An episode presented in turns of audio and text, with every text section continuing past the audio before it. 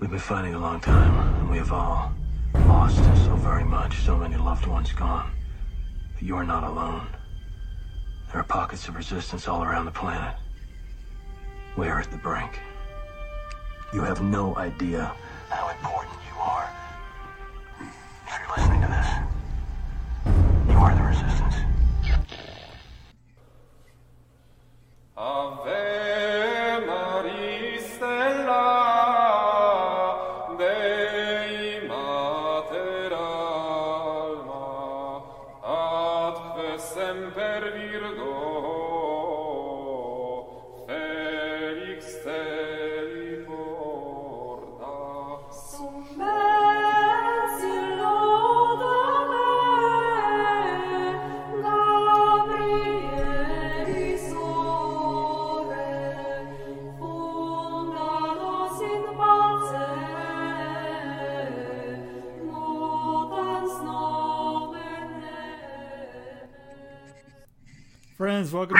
episode on the Sensus Fidelium. I'm Steve Cunningham with Friar Anthony of the Franciscans Minor, talking to you about pre 55 Holy Week, which you may have seen a couple episodes or masses on the YouTube channel streaming. But Father's almost the expert on this and give us a little history on the why is the pre 55 important or relevant in any sort of matter. So, Friar, thank you for being with us. And uh, yes, why is the pre 55 important? Well, um, I mean, it's a it's a it's a very big and complicated. And actually, there's there's quite a few experts out there now. I've been noticing there's some really wonderful articles that are out. There's a, a good new article that's on um, the new liturgical movement, and every year more articles are coming out. Um, on the website, you can actually find I've I've placed a few on there that are good to give people kind of insight on, you know, to to to know why this is why the old liturgy is something that's important for us. Um, I think that the main thing is is we, those most of us who who who want the pre fifty five Holy Week, it, it's it has nothing to do with polemics. We, there tends to be that there, there's a word they throw around. It's called antiquarianism. This desire for anything that's older. If it's older, it's better. We want that because it, it goes back a long time ago. So it must be something that's better because we know the things that are new. We don't like those things, and, and you know, so on and so forth. But it is antiquarianism, and in fact, I fell into it myself when this was when I was a young friar. We were asked to do this for the sisters. The old Holy Week that meant what was in the 1962 Missal, the Holy Week when it got first reformed in 1955. But none of us knew any of that. So we, we did that Holy Week and we were pleased with it because we didn't know anything else. We knew it was traditional or we thought it was, and so we liked it. Um, then the next year they said, well, we want to do one that was before that. And so I said the same thing everybody says now. Well, why do they just want to go back further? It's always they want to do something that's further back. They want to go back further. And they, they printed off this little book, and you can find it on the website, the pre 1955 website. It's a little, it's like a 15 or 18 page. I scanned it. Uh, Good Layman found the book for me. We scanned it, and I put it in there. I've had somebody type it up since. I'm going to make a booklet out of it. I just haven't had time to do it. But it's a, it's an intro into a layman's liturgical series that Fortescue, the famous Fortescue, the good priest from England, he wrote this beautiful, uh, basically, it's a summary of a book that was by Thurston. Thurston, he was a, he was a Jesuit priest who wrote a, a book on Holy Week that you can still get. It's, it's out of print. I, eventually, maybe I'll have it on the website or something, but it's out of print, but you can get it through, you know, these book companies that they reprint books and Yeah, stuff. that yeah, cheap. Um, but he, he does a, an 18 or 15 page summary of that. And the sisters printed and bound for me this little tiny book and they gave it to me and I read through it and that's it just all started making sense. The, reason they wanted, they wanted to go back further, if we want to keep saying they wanted to go back further, the reason they wanted to go back further was because they wanted the liturgy to make sense. They weren't, they weren't looking for something that was older. But so the 19, the pre 1955 Holy Week is the Holy Week that goes back to when Holy Week started. And when did Holy Week start? We don't know when Holy Week started. Holy Week is an organic thing that started to develop here and there. Mostly came to us from uh, we have testimonies and written journals that came from pilgrims from the 300s that uh, went to Jerusalem. And in Jerusalem during Holy Week, they came back and started to tell the other Christians what they saw. Well, on Palm Sunday, they all went out of the town towards Bethany and they all gathered there with the bishop. And there they sang hymns and they read scripture, and the deacon read certain uh, passages from scripture. And then they loaded the bishop up on a horse or a donkey, and then they, they, they, they, they paraded him in, reenacting what happened with our Lord on that same day, you know, 350 years ago. Yeah. And so this is what people at Jerusalem, the Christians at Jerusalem would do. And so afterwards, uh, she, she finally made her way back home and she started to tell other Christians about this. Well, those who couldn't go to Jerusalem for a pilgrimage, eventually they started to bring the practices that they found in Jerusalem, like the adoration of the cross, Palm Sunday, uh, and, and all the rest, and they would bring that to their, their local area. And they would start to live those as they had heard those. And those would start to be spread amongst organically spread amongst the christians. When here in the roman in the roman rite in the, in the west those things when we talk about that when the when the liturgists talk about that when the church historians talk about it they say these rites came to us from north of the alpines right so that they came, they came up from you know they, they made their way like to france and above and then they came down to Rome. Mm-hmm. And it's a most of this stuff we really don't know where many of most of it comes from. But just to give an example, when we're looking at the 19 the pre 1955 Holy Week, the, the most modern thing in it is the adoration of the cross, mm-hmm. and that's from the 800s.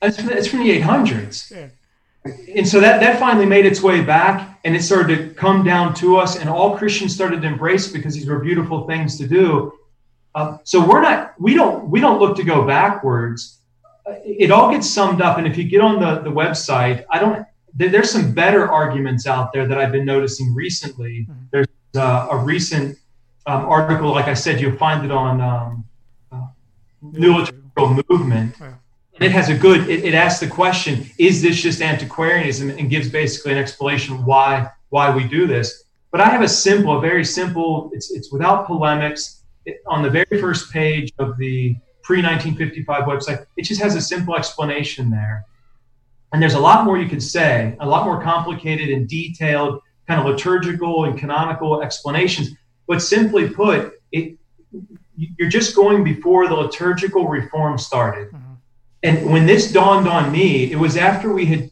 it was the first year we did the 19 the pre 1955 Holy Week. It was in 2011.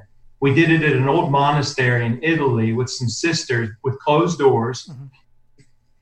And on our way after that, on Easter Day, we're driving back to our friary, and um, the Father Superior had one of those phones that you can look things up on. It, it showed on there that Pope Benedict at the time his homily that he gave at the, the vigil mass at St. Peter's started with before the liturgical reform, when the vigil had 12 readings. Uh-huh. Well, that was the pre 1955 he's talking about. That's when it started to make sense to me. It's like, ah, it was the liturgical reform. We're not talking about when the thing got reformed. We're talking about when the reform, when the um, when the commission first got assembled or established at Rome for uh, for doing the liturgical reform. So it was 1948. So this all started in 1948. So when we talk about the pre-1955, what we're talking about is is really before that group that got together in 1948, before they started changing stuff. Now, now we might ask, well, the, the church approved that it was during the pontificate of Pius XII. This is all true, but if you really start looking into it, there's all kinds of strange things about it. Mm-hmm. First of all, if you just look at the, the reform that they did in 1955, it's called the uh, Restoration of Holy Week. Mm-hmm. Well, either it's a lie, or, or they're or they're talking about something that, that we're not talking about. What do they mean by restoration of Holy Week? Well, they, they tried to restore the times, which the times aren't necessarily restored properly either, because, for example, the vigil would be done when the sun's going down. That's when you light the first fire. The Vespertine fire is lit when the sun's going down, but now you wait, you do it at midnight, or what? It doesn't make any. It, it, it also doesn't make any sense. But before we were doing the liturgies after noon, the rubrics always said the the, the liturgy starts after noon.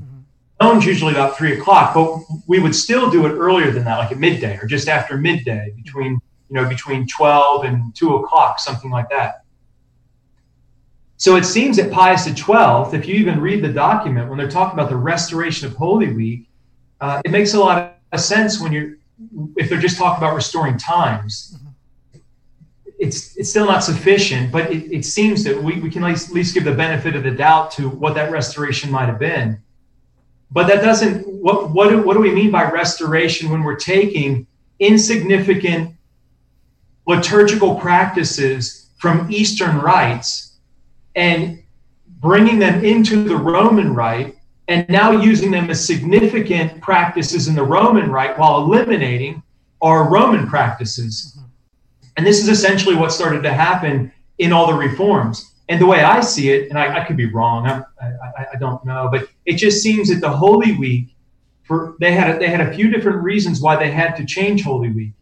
One, it was their experimentation process for changing the whole liturgy, and we know Pope Benedict wrote a book most people know about, The Spirit of the Liturgy, mm-hmm. and he was already showing kind of how this liturgical mindset and uh, debate had been going on already for 100 years before Vatican II.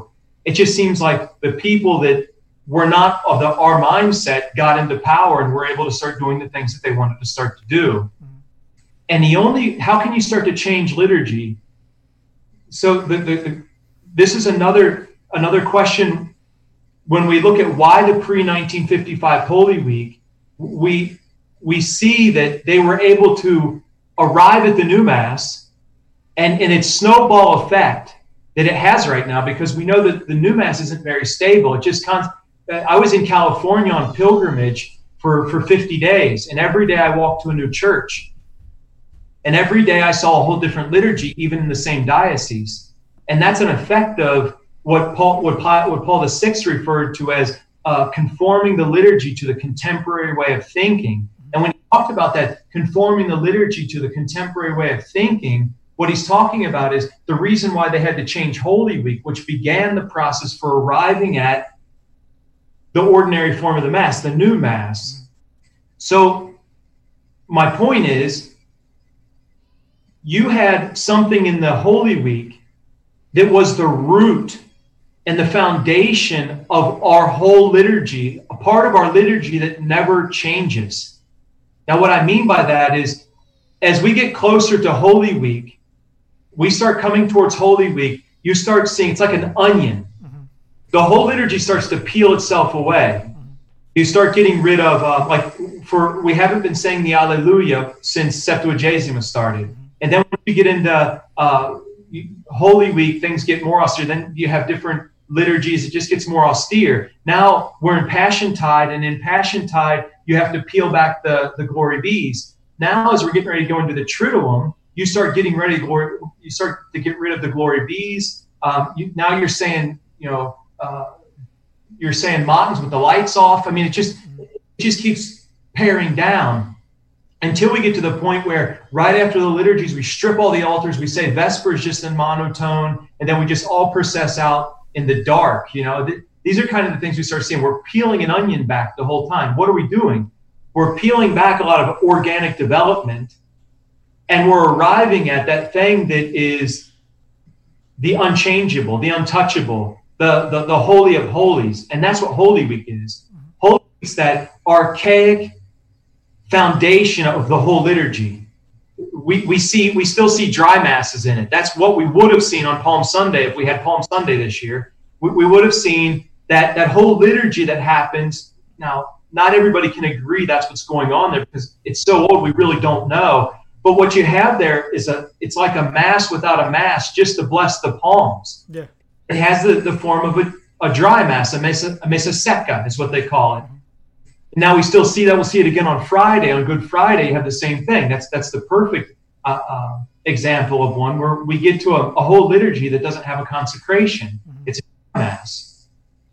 It's the only time of the year we have it. And all of those, the pastorals, as some of them called them, or or these all these liturgists or the theologians that changed the liturgy, they things like dry masses. Uh, and they made a lot of these changes because it was it was towards those things they didn't like. So what you see in the old liturgy, in the pre-1955 liturgy, you say you see that archaic liturgy that is the root and foundation of, of what our, our liturgy organically developed from. If we lose that root, if we sever that root, and we no longer have contact with that thing which had been so so so passed down to us uh, so diligently, and I don't mean just Holy Week, because Holy Week comes to us later on, but we have the Mass inside of there. We we have our other liturgies that are inside of there, and those are also coming down with us inside of Holy Week.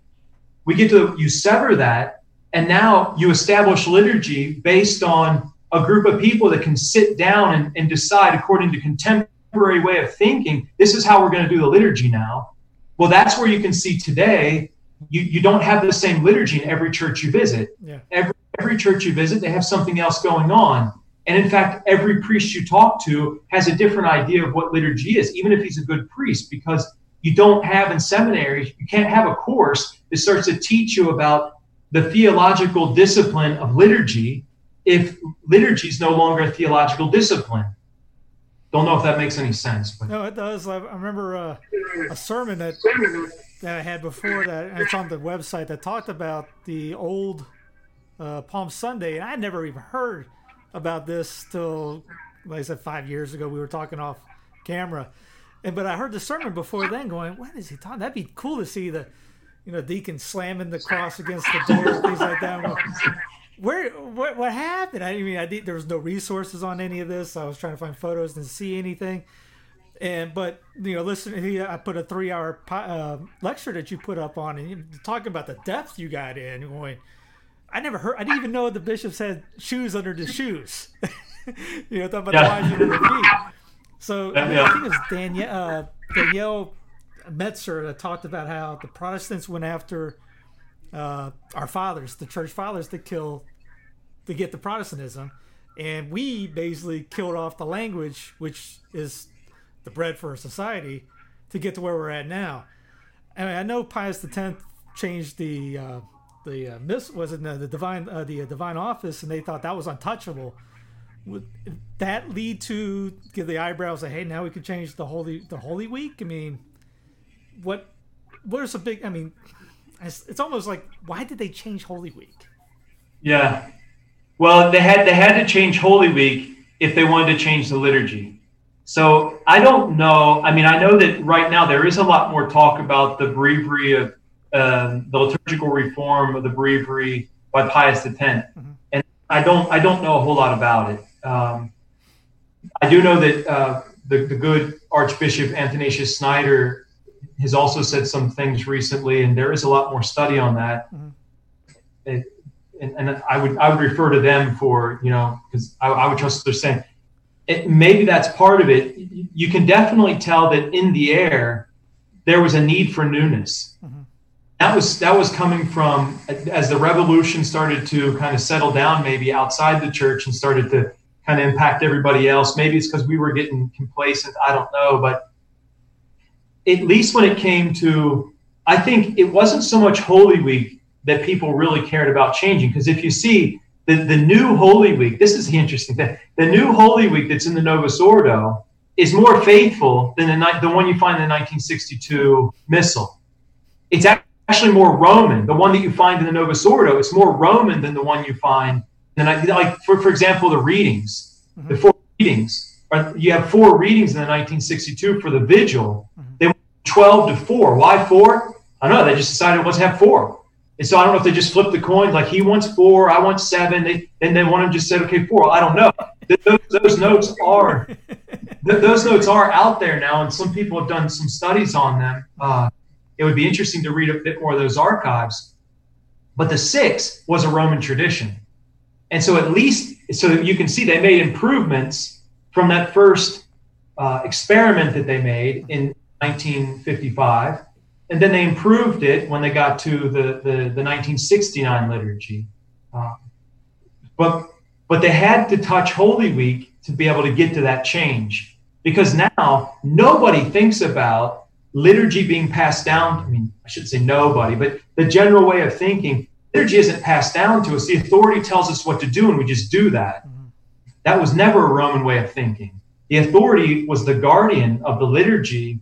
And Pius V, St. Pius V, he, he shows us that very clearly that he had to firm the thing up. He didn't make liturgical changes. He just he said, "Wait, there's all kinds of new stuff going on. Let's let's make sure we know what we're doing, and let's preserve that and hand that on to everybody." And so that's when it started to become more codified, and we started passing on a particular liturgy to protect it. Really, during a time where everything was at danger from the Protestant uh, influences that were everywhere. So, with the liturgy that we what we're given now, the only way to arrive at is if you take that stable component away, and then it can be changed according to contemporary way of thinking. But think about the contemporary way of thinking. I, I left the country and was in Italy for, you know, about ten years, and when I got back, everything was changed. Mm-hmm.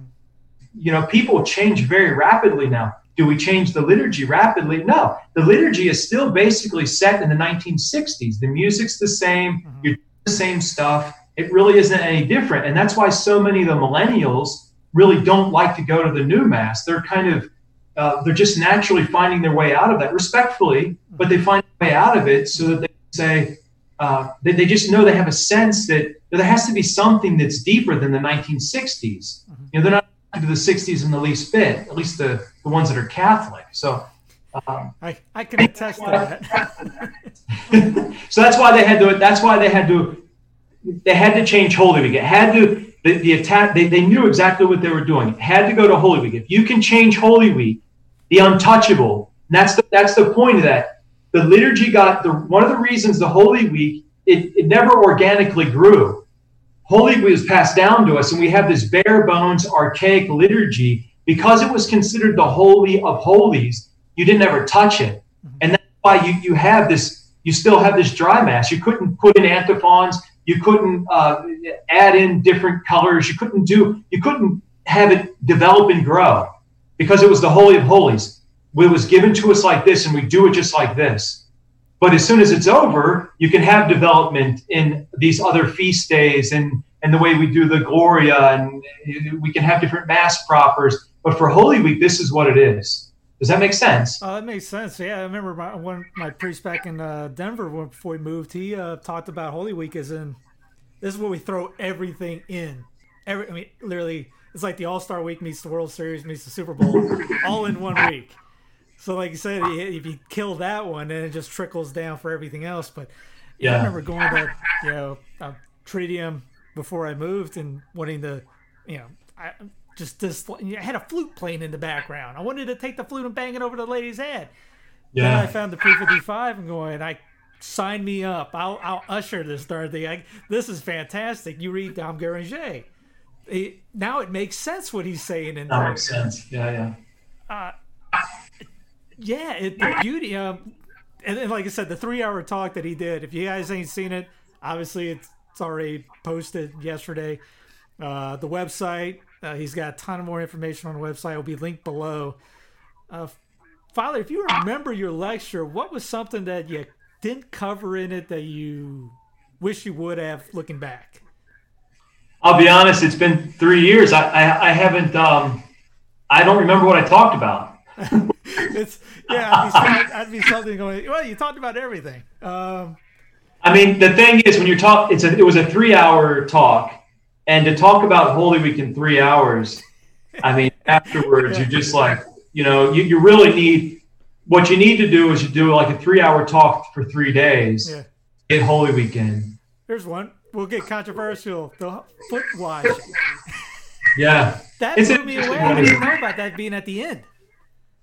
Yeah, the barefoot thing, you find it. People in the Roman Rite, everybody wants to go to church barefoot nowadays. Mm-hmm. You, you see, like, you, you'll see people that are, I mean, you know, friars that all want to be barefoot, and they'll they'll tell everybody what the spirituality is. Well, Moses, when he went to the burning bush, he had to take off his feet because it was sacred ground, and that's what we do when we go into church. I mean, that's hogwash. Mm. In Roman, I mean, it's not hogwash where where Moses was, because there on sacred ground, that's what you do.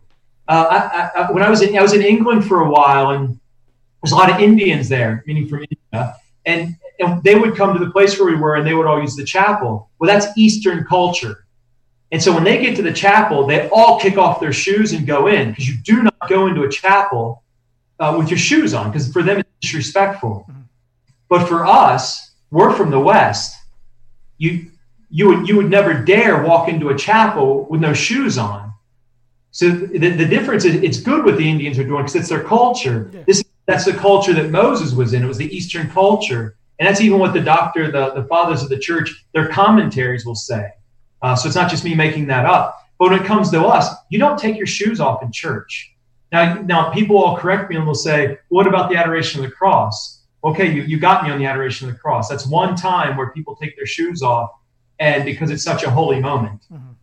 You're approaching in great humility towards the cross. But in no other instance, in fact, they tried to push this, I don't know what year it was, they tried to revise the pontificals. Mm-hmm. And they, so if we know how a pontifical works, and most people that are probably watching your show do, but a pontifical, the bishop either comes in his liturgical shoes, he doesn't have to wear the liturgical shoes anymore. And actually, they're quite difficult to come up with sometimes. But if he wears the liturgical shoes, he either comes in them, which they're made of very fancy, you know, they're handmade and you don't want him just walking around outside or he shows up in the sacristy first, you dress him in the shoes, mm-hmm. and then you process in and do the vestiture at the altar, mm-hmm. at the throne or at the faldstool where he's going to be. Mm-hmm. Well, they tried to change that because they wanted the bishop to be able to change his footwear inside the church, and they did change it. And then it immediately got corrected and said, no, the bishop is not to take off his footwear in the church. Mm-hmm. In the Roman Rite, that's disrespectful. You don't do that. So how do they get around that? They got shut down on the pontifical. So now they get to do whatever they want to to Holy Week. And for Holy Week, let's wash everybody's feet up front and have everybody watch. Okay. I mean, anybody that's participated in it, even when when you're a kid, it's ugly. Mm-hmm. It's ripping their pant leg up, and you got bare legs there, and you got dirty feet, and they're playing with their socks, and they're all just sitting there, and you're sitting there watching them, and everybody knows this doesn't, this just doesn't seem right. It doesn't seem right. But the foot washing is a very holy thing. In fact, it, it's something from the liturgy that we have a command from our Lord to wash each other's feet, mm-hmm. not to mock the washing of the feet. Many of us, after these years of having the foot washing and watching this in the church, we get this, we, we, we start to scoff almost at the washing of the feet, but it, it, it's a command by our Lord to do it. So, it, but it never happened in the church, mm-hmm. or at least not in front center. At the really, really big churches, they had something called the um, the, the Secretaria, this this uh, this area. It was a whole other chapel off to the side, and usually you, you could even do vestiture of bishops over there. You might have different liturgies. You could do it over there, or like religious would do it in the refectory. The vestments on with all the liturgical, but you would do it in your refectory. You didn't do it in the church in front of everybody. So that it's the barefoot thing. In the Roman rite, we don't take our shoes off in church. It's not. It, it, you, I mean, I know some some Franciscans that only take their shoes off when they go into the church. Mm-hmm. And when the, the, Franciscans are all Roman Rite, and so that, that doesn't. It's just it's contrary to our history and our culture as as Roman Catholics. But people are we're so attracted to novelty nowadays, and because because our history has basically been severed from us, our traditional history, uh, we don't know it we so easily adapt and, and embrace things that are foreign to us. Mm-hmm. And so people, when they see it, they just jump all over it. Even in the traditional, you see it all, over in the, you see it in uh, traditional religious movements, uh, religious life that's going around right now. People will start little religious communities, but there's always some kind of novelty, something that we would never do in tradition before. But now they, they found their traditional community on some novelty that, that they have to thank uh, the, the, the last 40 years for. But th- that's kind of where I don't know. I can go on a tangent about the, the the bare feet, but you saw it. I don't know if you saw the picture I sent you. I put it up in a video. Did you? Yes.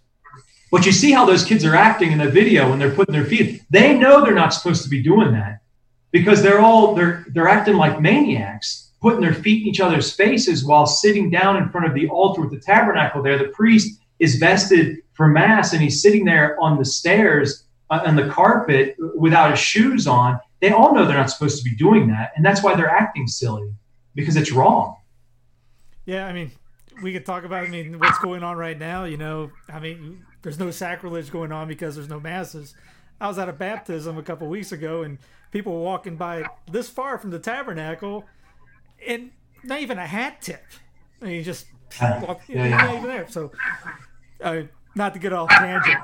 Uh, say, uh, here's a question: Good Friday, the the one-handed host rise and elevation. Is there Yeah. any significance behind that? You know, I don't know. I mean, the uh, the significance why he raised it that way. Honestly, I don't know. It's just it's a great simplification of everything. Uh, you you know by everything that's happening there, something very very grave is happening because he's instructed. You know, they get to the altar, and the, the deacon just goes up to undo the ribbon. He doesn't even take the ribbon off. He just unfastens the ribbon. He loosens. Then they incense the, the blessed sacrament in the chalice where it's all covered with. Some people maybe don't know what's going on here, but before they didn't give communion to everybody, didn't have a ciborium that was put in the back. You had one chalice with one host in there. On top of that chalice gets put the pall 1st Then you get the um, uh, the the paten upside down on top of the pall, and then you get like a linen shroud, which is it's made out of silk or something, and you dress the whole thing there, and then you wrap it at the bottom. It's like it's like clothing our Lord, and then you place him in the sepulcher, and that's where we we talk about the altar of repose. We still use that language, and they used it before, mm-hmm. but that's why you would find some of these old tabernacles that they use. They look like urns. Mm-hmm. Liturgical books refer to them as urns mm-hmm. because urns were something for. I mean, our, our Lord's a living, uh, obviously alive, but we place our Lord in there because it's the sepulcher. Mm-hmm. That's why we refer to it as the sepulcher.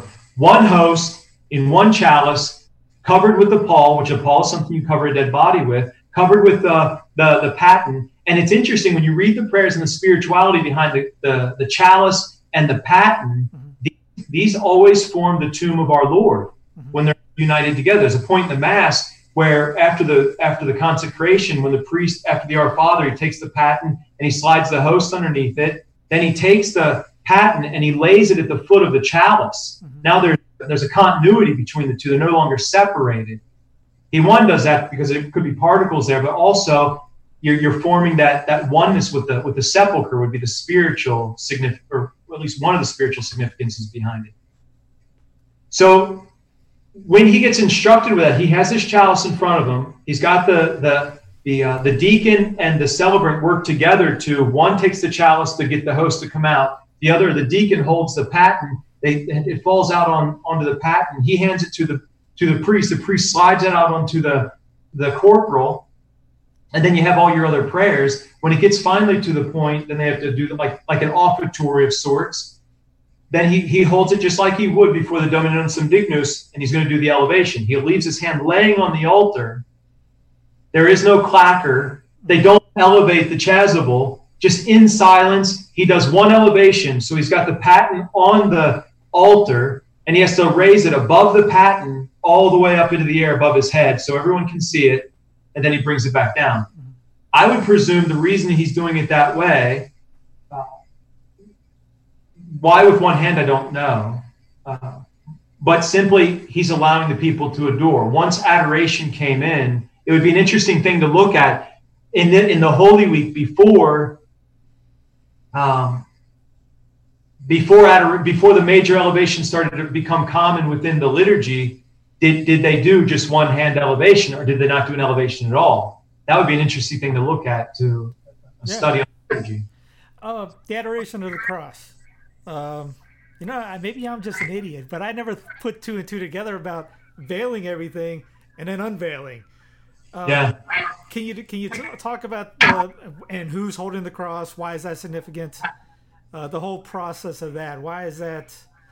Well, obviously we, we know why, but Yeah. the meaning, significance behind it. Well, everything was before everything was veiled for all of uh, we we veil things for Passion Tide, and it's really because from the spiritual sense. Now, when I when I say spiritual sense, what I mean is in the Roman Rite, uh, things are very practical. They're more practical than spiritual. In the Gallican Rite, everything was more spiritual than practical. Uh, and a lot of times, you know, some people that kind of, you know, they want to think of a spiritual link to everything. But in the Roman rite, the beauty of our rite comes from the austerity of our rite, and our rite is very, very practical because it's Roman, very practical. So, when with the veiling of the images and the crosses, that would have been for all of all of Lent. They just they, they, it was a penance. Mm. It was not penance. They just veiled everything. now we do it because the reading on that Sunday I'm not I'm not trying to say we do it because of that, but at least the reading on that Sunday and the spiritual significance we can give to it is that's when our Lord has that that famous discussion with uh, the Pharisees and the Jews there at the temple, and he just says, "You will not see me again until you say, blessed blessed is he who comes in the name of the Lord." And he leaves, and you don't really see him at Jerusalem again until he comes back, right? Mm-hmm. So our Lord's hidden; he hides himself from the Jews, and so we cover all the churches all the all the uh, images in the church and the, the cross.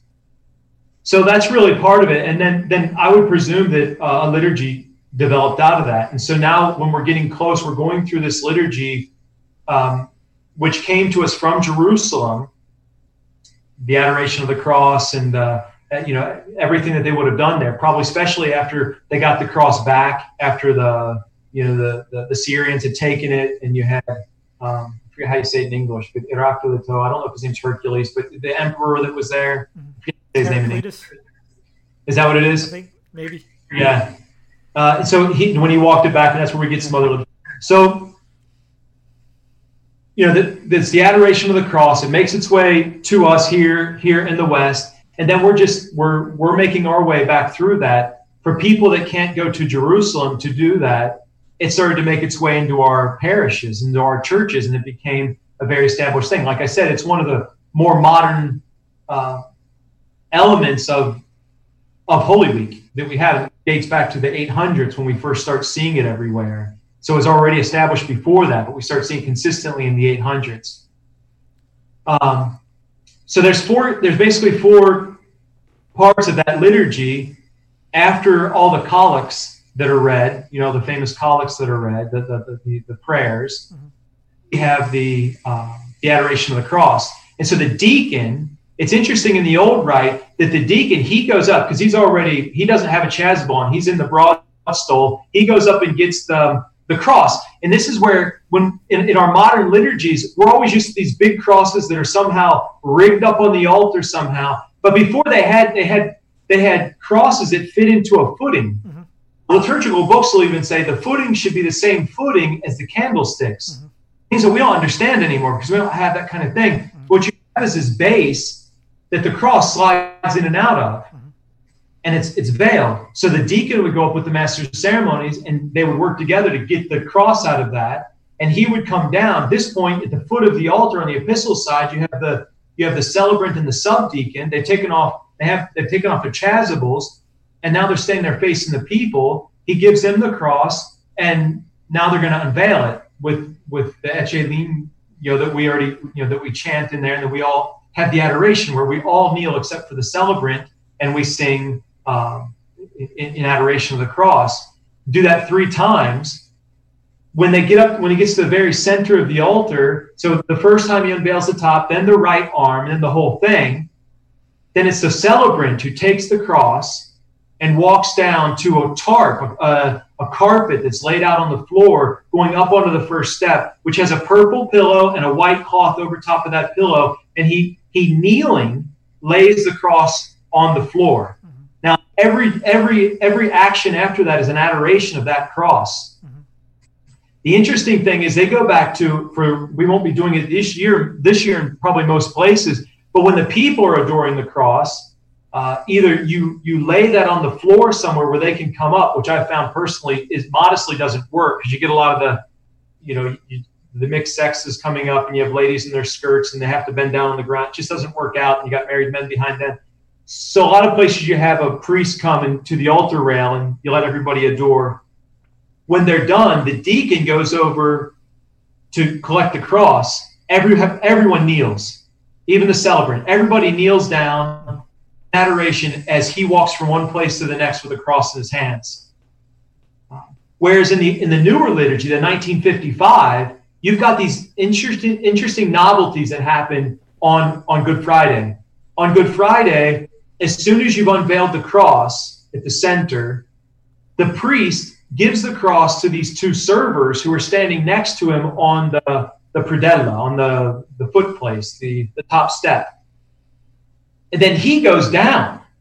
So the foot place, which is meant for the priest, you leave two young servers up there holding the cross, and the priest goes down to the floor and it makes a genuflection, goes, takes off his shoes, and they kiss the I forget exactly how it works now.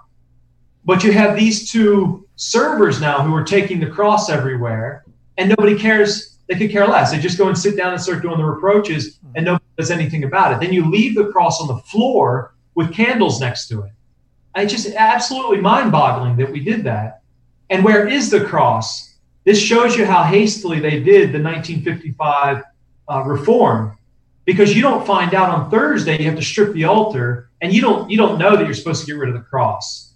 All you know is that on Friday it says, and now the deacon goes to the sacristy to bring the cross out. So you find out on Friday where the cross is. It's in the sacristy. Does that make sense? It's just complete chaos, right?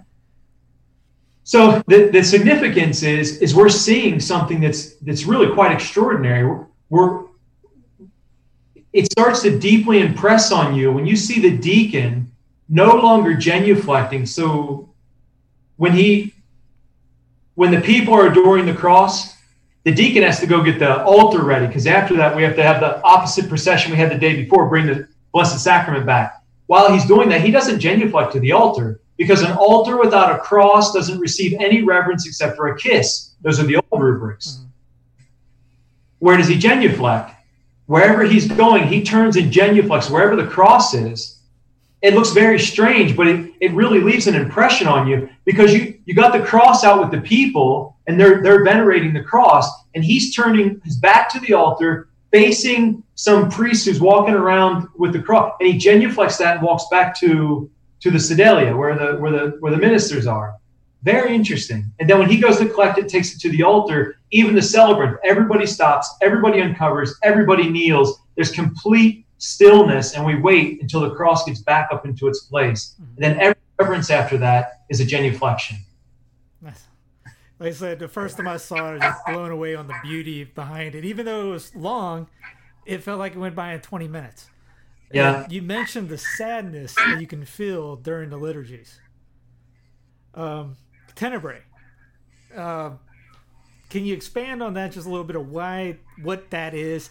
I thought it was cool. I thought it was real cool when you talked about Fortescue, talking about the last candle being, hey, you know, it might also just be the way to get out of the church. yeah.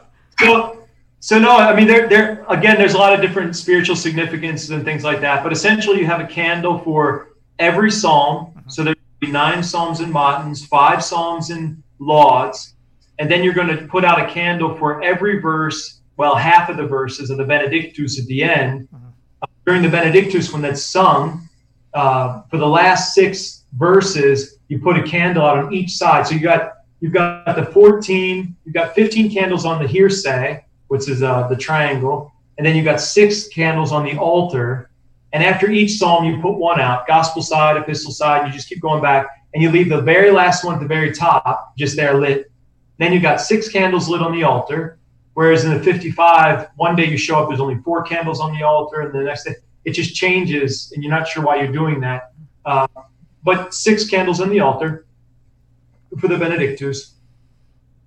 And as you're going through, chanting these these psalms, which are long. You know, take, sometimes each day is a bit different, but you're in there about, about three and a half hours if you sing all the tracks and you do all the if you sing everything. It's it's a nice long, and you start to feel that sense of sadness as it gets darker and darker and darker, and you're getting tired because you're fatigued being there anyways. Mm-hmm and then finally you get to the point where you get to the uh, the the you know the last prayers. There's an extra miserere. There's the Pater Noster. You're kneeling for all of that, and then the server comes up and he grabs the the candle and he takes it and he hides it behind the altar.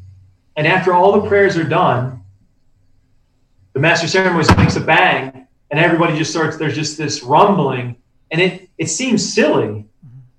Silly when you think about it, but when you're sitting there and you've been emotionally drawn through this whole thing, and then you hear this pounding, you think, "Our Lord died. He died," and there was really there was darkness on the earth, and, and there was a there was an earthquake that uh, that, that, that, that, that, racked the earth and split rocks. I mean, if you go to different countries, they say the, this rock split during during you know that terremoto during that earthquake. Um, so yeah, it, there, there's a symbolism there that carries us through while we're just doing the simple uh, liturgy. Basically, it's a funeral service, and you feel the sense of that funeral service as you're there uh, praying.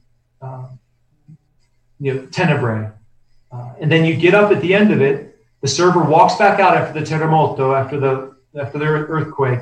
He walks up to the the epistle side. He stands there for a minute, puts it back up on the top, puts it out, and some people say he leaves it. He, he leaves it lit, and you just stand up and walk out.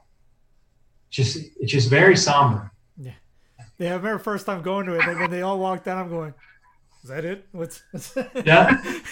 you know, but you can feel it you can feel the loss, like something bad has happened. Yeah, nice. something bad has happened. Well, Father's fascinating stuff, and yeah, like I said, watch the three-hour one. You get Father gets even deeper on going with the prayers throughout the week, the different liturgies throughout the week as well, historical back and forth. Uh, Father, what's the website? It's pre it's pre 1955 holyweek.com. And again, we'll have it on the show note on a, underneath the video in the show notes description section as well. Uh, anything else you could think of you want to speak on? I mean, we could go on all day. I mean, it will be yeah, yeah. Holy Week if we well, keep going. I will just mention. I'll just mention that the website is. Um, it, it, it's it's just meant to be a resource. Like um, I'm glad to take any contributions. If people want to, there there are some people that send me different things. I just got some new stuff up on for uh, for for Spanish. Mm-hmm. There's an Italian section to it. Doesn't have as much to it, but um, I had to, you know, all the booklets that are on there, I'd like to redo and get more kind of pragmatic, get like Fortescue commentaries, but who knows if that'll ever happen. Um, but it's there as a resource to help clerics because there's a one page just for clerics, anything they might need. Mm-hmm. A lot of times it, it, gets costly and you don't know what to do, especially diocesan priests if they're going to be doing this. Um, it gets overwhelming. Like, where do I get everything? Mm-hmm. So I website up just to be able to to do that. Then there's the stuff for the people. Um, donations are always helpful because it helps me pay for the website. Mm-hmm. Not many people donate to it, but if anybody wants to help contribute to that, that'll help me pay for the website. But at least for resources, if anybody takes resources, at least say a prayer for me. I mean, just you know, don't just take it for nothing. Say say I could use all the prayers I could get. So there's that, and um, yeah, just just to let people know about it so they can try to improve the Holy Week, especially improve our participation in it, because the more the more disposed we are in participating in Holy Liturgy, the more graces we receive in those liturgies. Mm-hmm. And so that's one of the goals of the website is to help dispose us more more profoundly to these great mysteries, so we can enter in in a more profound way um, to, to all the graces that are offered to us in Holy Week. Yeah, I was telling a friend today. Well, first off, I didn't know you put Spanish up today. I'll put it up on the Spanish tab. But uh, a lot. One of the pros coming out of this little uh, hiatus we have from being at going to mass is those fifteen thousand people that saw the pre fifty five Palm Sunday and going, that wouldn't have happened without that. So there's been a lot of people exposed to it and asking yeah. all week we're going to have it that way. Tenebrae is going to be pre fifty five. Triduum is going to be pre 55. The is going to be that. So if you haven't seen it, you're going to see it on on this on the streaming. Uh, so, Father uh, Friar, thank you very much. Uh, you. We have the, we've already talked about doing this with manliness, so we're looking forward to doing that. Yeah, yeah, or maybe we can talk about St. Francis a little bit here and there. That'd be good. You mean that guy with the bird? I mean, yeah. America, America needs St. Francis. Yeah, they need the real St. Francis, is what they need definitely up for that. Anytime you want. I'll tell you though, Americans are afraid of St. Francis because what he wants you to do is be like our Lord, and Americans are afraid of that. So. yeah, not too many people know about the converter die thing he sent to the Sultan. but yes, definitely up for that. Uh, Well, Friar, thanks a lot again, and uh, we'll talk soon. Okay, all right. God bless you. God bless.